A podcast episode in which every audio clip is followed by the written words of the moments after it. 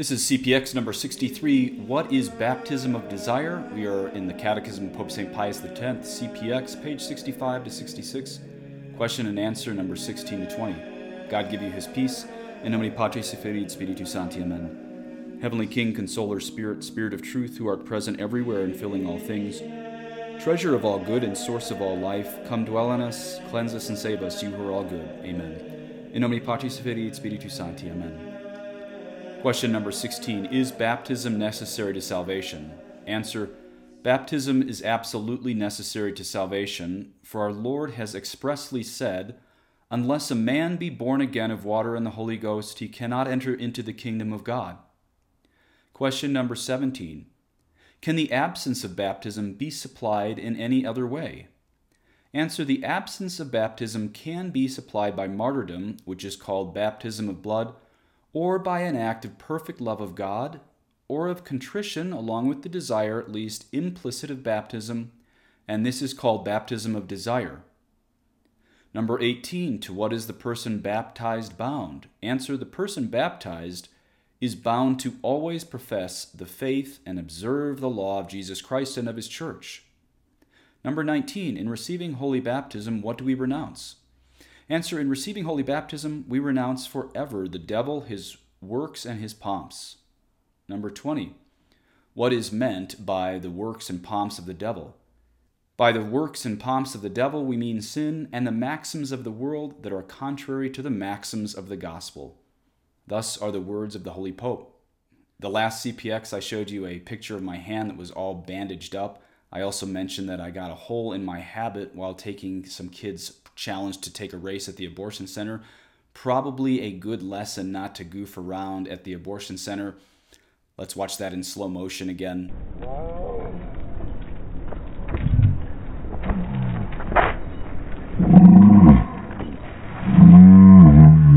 So, a real quick schedule for the average week in the future for me is going to be Monday, Video Lectio Divina, that's VLX here on YouTube or your podcast app. Tuesday, Theology blog at padreperegrino.org. Wednesday, Catechism of Pope St. Pius X, that is CPX here on YouTube or your podcast app. Thursday, Theology blog at Padre Peregrino, also Pilgrim Priest, you can search for. Friday, I'm going to start a new video series, still at the same channel here, Padre Peregrino. It's going to be called Theology and Current Events. That's TCE. And that's going to be issues on reform of the state and reform of the church. That's only if I have time. And then also, if I have time on Saturday, I'll do a little life update. That is under the pull down blog section called Life. If you like this series, please share on YouTube or rate on your podcast app. So the question today is Is there any other way besides water baptism to be saved? The answer is yes, but what we're going to talk about today are the exceptions to the rule, not this modernist legal loophole idea of seeing water baptism as, say, the numerical exception across the globe as to basically how everybody's saved by just having a few good emotions to God on their deathbed. As you know in this series by now, that is not the Catholic faith. The Catholic faith does allow to two things besides water baptism to bring you to salvation, but it's a very narrow two categories, so listen closely. The first is baptism by blood. This is when martyrs were killed for Jesus, especially in the early church, before they had a chance to be baptized by water. Obviously, these martyrs who died for Jesus before baptism went to heaven. The second of these two categories is called baptism of desire, and we're going to talk about that today because there's a lot of misunderstanding. Baptism of desire does not include a desire by baptism by water explicitly always, but on rare occasions could include pagans having what's called implicit desire baptism who didn't know about baptism by water. But this has been expanded way too far by the modernists, so why don't we look to see what St. Thomas Aquinas really meant by that? You see, it's a little bit more than just following your conscience. So today we're going to look at number 17 especially. So let me read that to you before we jump into St. Thomas Aquinas. This is again Pope St. Pius X, number 17. Can the absence of baptism be supplied in any other way? Answer The absence of baptism can be supplied by martyrdom, which is called baptism of blood, or by an act of perfect love of God or of contrition along with the desire, at least implicit, of baptism, and this is called baptism of desire. So let's hear what St. Thomas Aquinas has to say about this. Quote No man obtains eternal life unless he be free from all guilt and debt of punishment. Now, this plenary absolution is given when a man receives baptism or suffers martyrdom, for which reason it is stated that martyrdom contains all the sacramental virtue of baptism, that is, as to the full deliverance from guilt and punishment. Suppose, therefore, a catechumen to have the baptism of desire, else he could not be said to die in his good works, which cannot be without faith that worketh by charity, such a one, were he to die, would not forthwith come to eternal life, but would suffer punishment for his past sins, but he himself shall be saved as yet by fire, as stated in 1 Corinthians 3.15. That's the Summa Theologica, third part, under question 68. So that was St. Thomas Aquinas speaking of baptism by blood. He's talking about martyrs. But today's main topic, again, the topic that a lot of people get wrong, is implicit baptism. Now, there are a few traditionalists who are quite a bit to the far of the right of St. Thomas Aquinas on this. Uh, so it's good to listen that I really believe St. Thomas Aquinas uh, corrects 99% of the Catholics to the left of him today, but 1% to the right. Hate to use the term left and right, but that's the way people see things nowadays. Okay, this is the second part of the second part under question number two in the Summa Theologica quote. If, however, some were saved without receiving any revelation, they were not saved without faith in a mediator. For though they did not believe in him explicitly, they did nevertheless have implicit faith through believing in divine providence, since they believed that God would deliver mankind in whatever way was pleasing to him, and according to the revelation of the Spirit to those who knew the truth, as stated in Job 35:11, who teacheth us more than the beasts of the earth. End quote. That was St. Thomas Aquinas in the second part of the second part of the Summa Theologica. So that means that a pagan who didn't hear of Christ would have to have a lack of belief in himself, so to speak, in knowing that he needs a deliverer, and much trust in God, that St. Thomas Aquinas there says is a belief in divine providence. So a belief in a deliverer of mankind and a belief in divine providence. And my interpretation of that is a lack of trust in yourself, knowing that mankind needs a deliverer, even if you are a pagan who never heard of Christ, and a great trust in divine providence. That's what the pagan would need at the very minimum. But we're going to see a little bit more specifically what this means by delving into this. Now, St. Catherine of Genoa said, A last act of love is done by God without any help from man. That ties into this modern idea that everyone is given a act of perfect contrition or a gift of perfect contrition that they can make at the end. Now, I actually do believe in that. You might be surprised at that. I do believe in that, but the reason it's going to be harder or more rare than we realize is just going to be the practical side that I'm going to highlight a little bit later in the CPX. But let me read you that line from St. Catherine of Genoa, and I actually do believe in it. I, I believe God wants us all in heaven. So I'm not looking for reasons for us to be out. I want us all in heaven, and so does God, or I should say, I line up with God in wanting everybody in heaven. So listen to that line A last act of love is done by God without help from man. But we're going to see why modernist Catholics misunderstand that. So I believe what that means is that God may, in fact, give a last minute grace of perfect contrition to every person dying, Christian or not.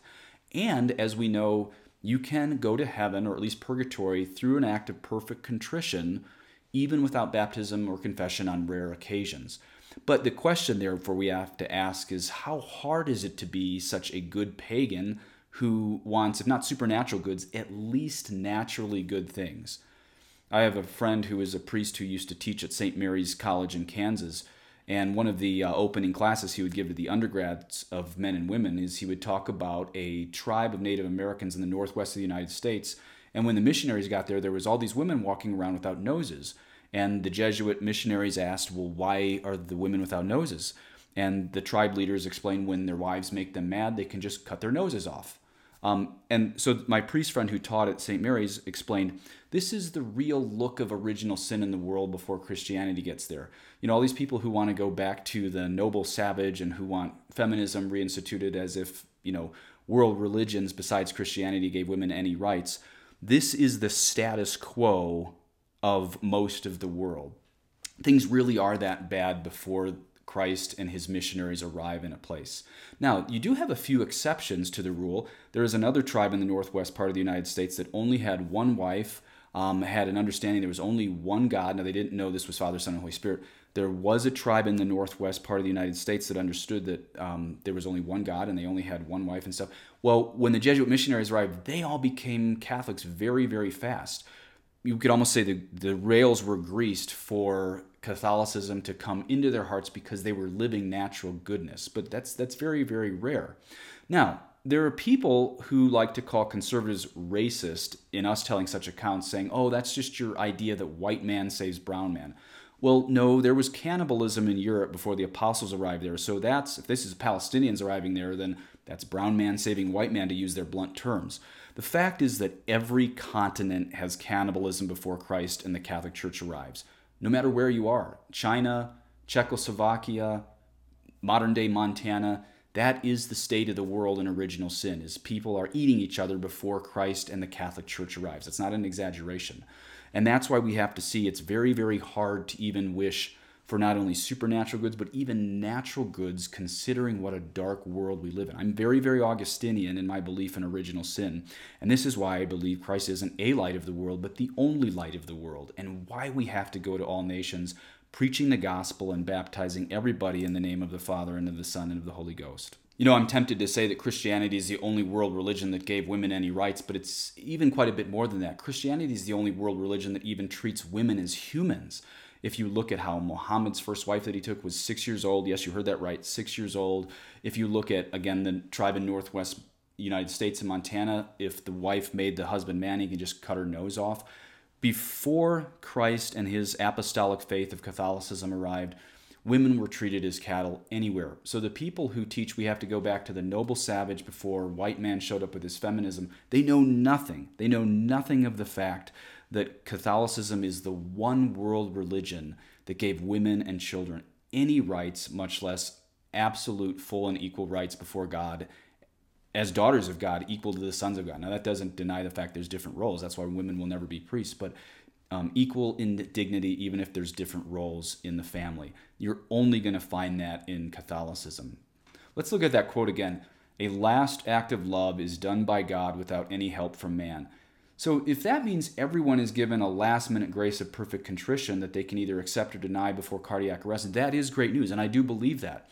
But here's where the catch comes in that nobody talks about this who likes to look at that loophole. And it's a valid loophole, so I don't mean to rip on that. Um, but here's the question we have to ask Would most people accept it? Okay, let's use your imagination for a minute. Think of your favorite, or more likely your most non favorite Catholic politician think of a Catholic politician who's pro abortion. I'm not thinking of just one person because I can think of a few pro abortion Catholic politicians. So don't just think I'm talking about one. Now, picture this person is on that person's deathbed in five years, okay? Now, remember, you don't get a chance to repent after death. But what if it's true, as St. Catherine of Genoa says, a last act of love is done by God without help from man? Again, I believe that's true, but here is why we shouldn't bank on it.